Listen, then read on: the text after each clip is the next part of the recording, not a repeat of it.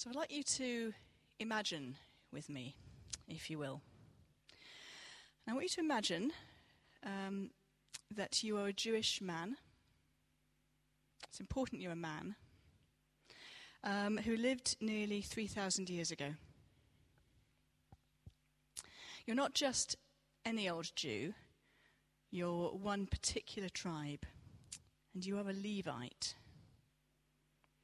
And you're not just any old Levite, but you're one of the Levites who is a priest. And you're not just any old priest, but you're one of those priests who can trace his lineage right back to the first high priest. That's Aaron. And you're not just any old descendant of Aaron, but you're the first son of the first son of the first son. And that puts you right in line to be high priest yourself. Now, that's a job that you will take on when the post becomes vacant at the death of your father. And so, all your life, you have been training and preparing and waiting to take that on. You went to school to learn the law, to learn the Old Testament, and you pretty much know it by heart. What you particularly know well is how to offer sacrifice.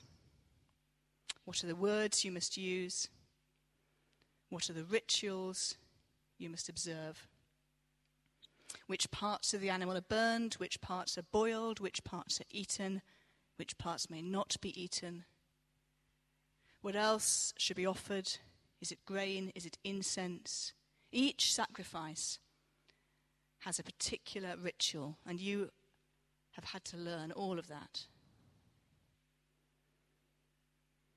And at the age of 30, you became a priest, and you started offering the ordinary, everyday sacrifices after 30 years of preparation and training. But today is your first day. Your first day of atonement as the new high priest. And on this day, you have something particular to do.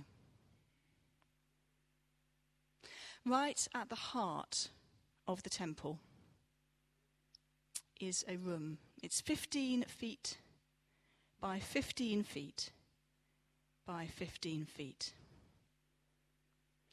And it's screened off by an enormous curtain that it takes several priests to move. This room is called the most holy place. And it is the place where God is said to live. And it is such a holy place that only one man in all the world may enter, and that only once a year. And that is you today. And your job is to go in and to make atonement for the sins of the whole nation. And when you enter behind that curtain, you're going to come face to face with God. And you know, you've been told that what is behind the curtain is the Ark of the Covenant. And it's a little box, not very big, made of acacia wood, covered on the inside and out with gold. And on the top of that ark is a sheet of beaten gold called the mercy seat. And made in one piece with that sheet of beaten gold is a cherubim, a high angel on one side, and on the other side, another cherubim. And these angels face each other and shadow their wings over the mercy seat. And is between these cherubim that God Almighty reigns. And today you're going to go in and stand face to face with him. And so the time has come. You're not wearing your normal high priest's clothes today. No gold, no jewels. Plain linen from head to foot. Bare feet. You've got incense in one hand and burning coals in a censer in the, or in a, in a casket in the other. You've got a rope tied around your ankle in case the presence of the living God strikes you dead, so that they can pull you out and your bones do not pollute the sanctuary for the next year. It's time, and you slip behind the curtain. It's dark. That's your first impression is it's very dark and you fall to your knees and blink waiting for your eyes to adapt. And as your eyes adapt to the darkness and your head is low like this, you start to see the outline of the ark that you have never seen in your life, but you have waited all these years to see. And you can see the dull glint of gold, and you lift your eyes and you start to see the shape of the ark and the outline of these cherubim, of these angels, one at each side. And you lift your face to look eye to eye with God Almighty. And you discover that the space between the cherubim is empty.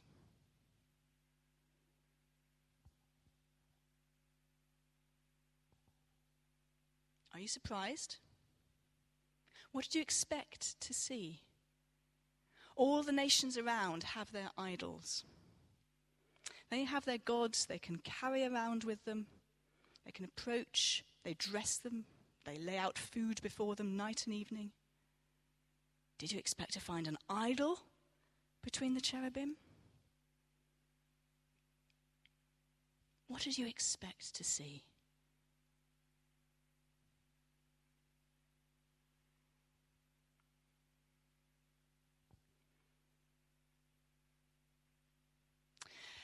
And then you realize that God can no more be contained or enthroned in this place than he can in any other. But that God can be represented in this space as well as he can in the whole of the universe. He can no more fit into the universe than he can into a space the size of a man's fist.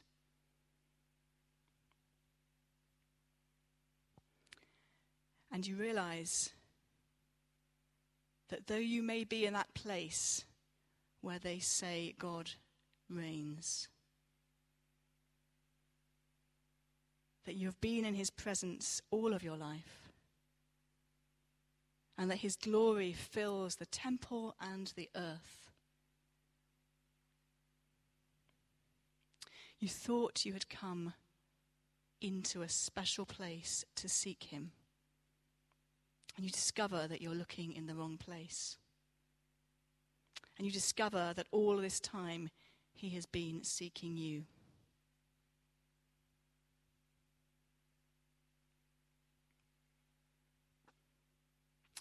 You come to a place where you thought he was confined, and you discover that the heavens and the earth cannot contain him.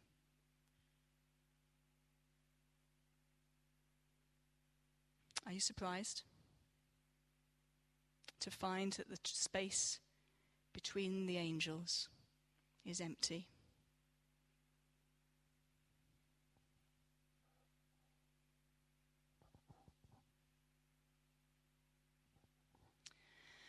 Now, I'd like you to imagine you're someone different, and you're a woman who lived about 2,000 years ago. You're a Jewish woman. You're a G- Jewish woman of a good family, brought up knowing the law, knowing God's ways. But years ago, you made some very bad choices. And all that was good in your life began to unravel. And things started going very wrong. And your family cast you out. And as you, all that you had hoped and all that you had dreamed crumbled, you found yourself living with the demons of the bad choices you had made. And at that lowest point in your life, you met a man. And he was different from every man you had ever met. Every other man you had met had lied to you, deceived you, abused you, or used you. But this man had truth in his eyes. And when you encountered him, you reached out for him and discovered he was reaching out for you. And with a word of authority, he healed you and cleansed you and made you who you always should have been. And since that day when you met him, you followed him. And you were part of a little ragtag group of men and women who hurried along behind him as he went doing God's work. And you listened to every sermon he preached. And you watched every act of mercy he performed. And you drank in the presence of God that you could feel when you were with him.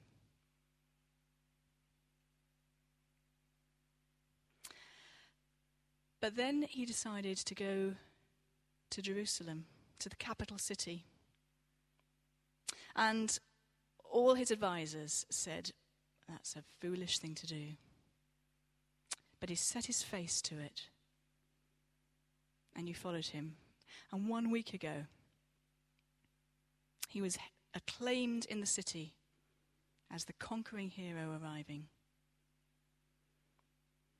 And then you watched over the next few days as it all unraveled. And the religious leaders came and tried to spring traps for him. The crowd turned against him. And two days ago, you and a couple of other women and one man, one, that's all that was left of his friends, you stood and watched them torture him to death. And even at that stage, your hope didn't quite die, and you kept hoping and waiting that somehow things would turn out all right. And until he took his last shuddering breath, you had some hope in your heart. And then it died.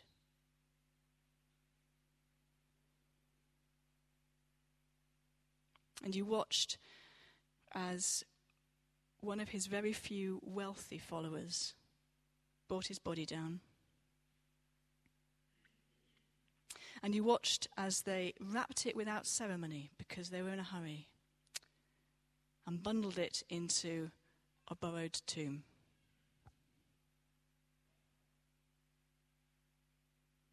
And then you went home because the law said you had to.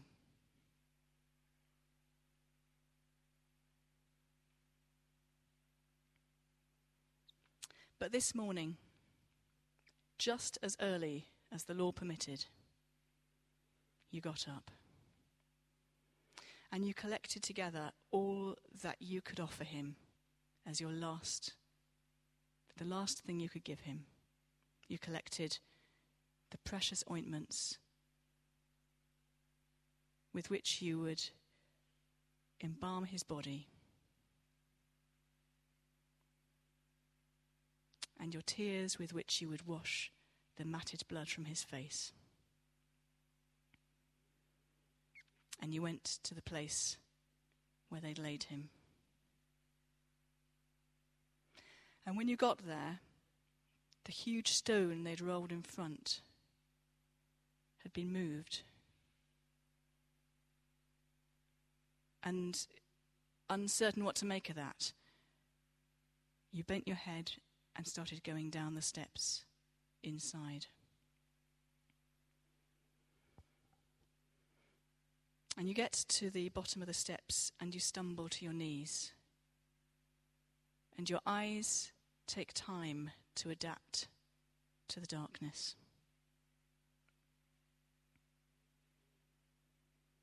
And slowly, as your eyes adapt and you blink the tears from them and you lift your head, you see the slab where they'd put his body two days before. And at one end of the slab is an angel. And at the other end of the slab is an angel. And between the angels, there is an empty space.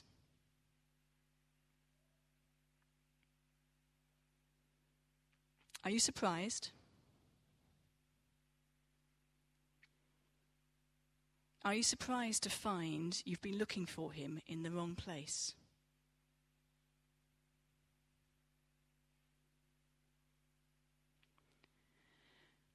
Are you surprised to find that you came to minister to him? But as you hear your name and turn your head, you discover that he has come to minister to you.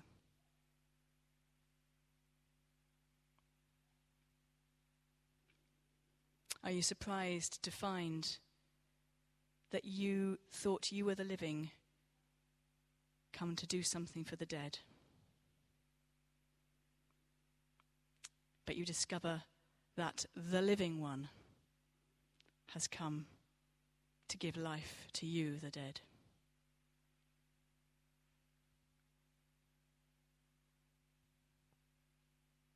Are you surprised to find that between the angels there is an empty space?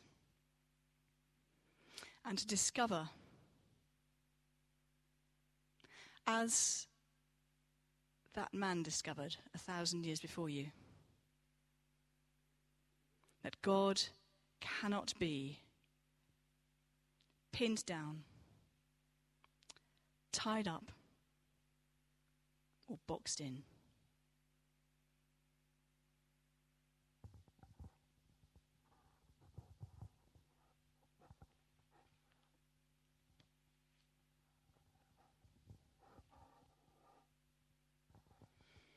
These words are from Isaiah chapter 40. Who has measured the waters in the hollow of his hand, or with the breadth of his hand marked off the heavens? Who has held the dust of the earth in a basket, or weighed the mountains on the scales, or the hills in a balance? Who has understood the mind of the Lord or instructed him as his counselor? Whom did the Lord consult to enlighten him? And who taught him the right way? Who was it that taught him knowledge or showed him the path of understanding? Surely the nations are like a drop in a bucket. They're regarded as dust on the scales. He weighs the islands as though they were fine dust. Lebanon is not sufficient for altar fires, nor its animals enough for burnt offerings. Before him, all the nations are as nothing. They are regarded by him as worthless and less than nothing. To whom, then, will you compare God? What idol will you compare him to? As for an idol, a craftsman casts it, and a goldsmith overlays it with gold and fashions silver chains for it. A man too poor to present such an offering selects wood that will not rot. He looks for a skilled craftsman to set up an idol that will not topple. Do you not know? Have you not heard? Has it not been told you from the beginning? Have you not understood since the earth was founded? He sits enthroned above the circle of the earth, and its people are like grasshoppers. He stretches out the heavens like a canopy and spreads them out like a tent to live in. He brings princes to naught and reduces the rulers of this world to nothing. No sooner are they planted, no sooner are they sown, no sooner do they take root in the ground, than he blows on them and they wither and a whirlwind sweeps them away like chaff. To whom will you compare me? Or who is my equal? says the Holy One. Lift your eyes and look to the heavens. Who created all of these? He who brings out the starry host one by one and calls them each by name. Because of his great power and mighty strength, not one of them is missing. So why do you say, O Jacob, and complain, O Israel, my cause is hidden from the Lord, my cause is disregarded by my God? Do you not know? Have you not heard?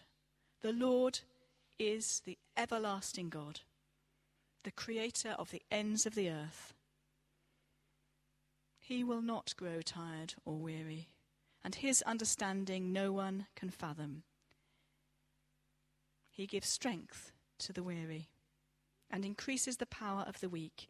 Even youths grow tired and weary, and young men stumble and fall.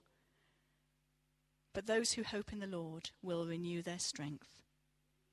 They will soar on wings like eagles. They will run and not be weary. They will walk and not be faint.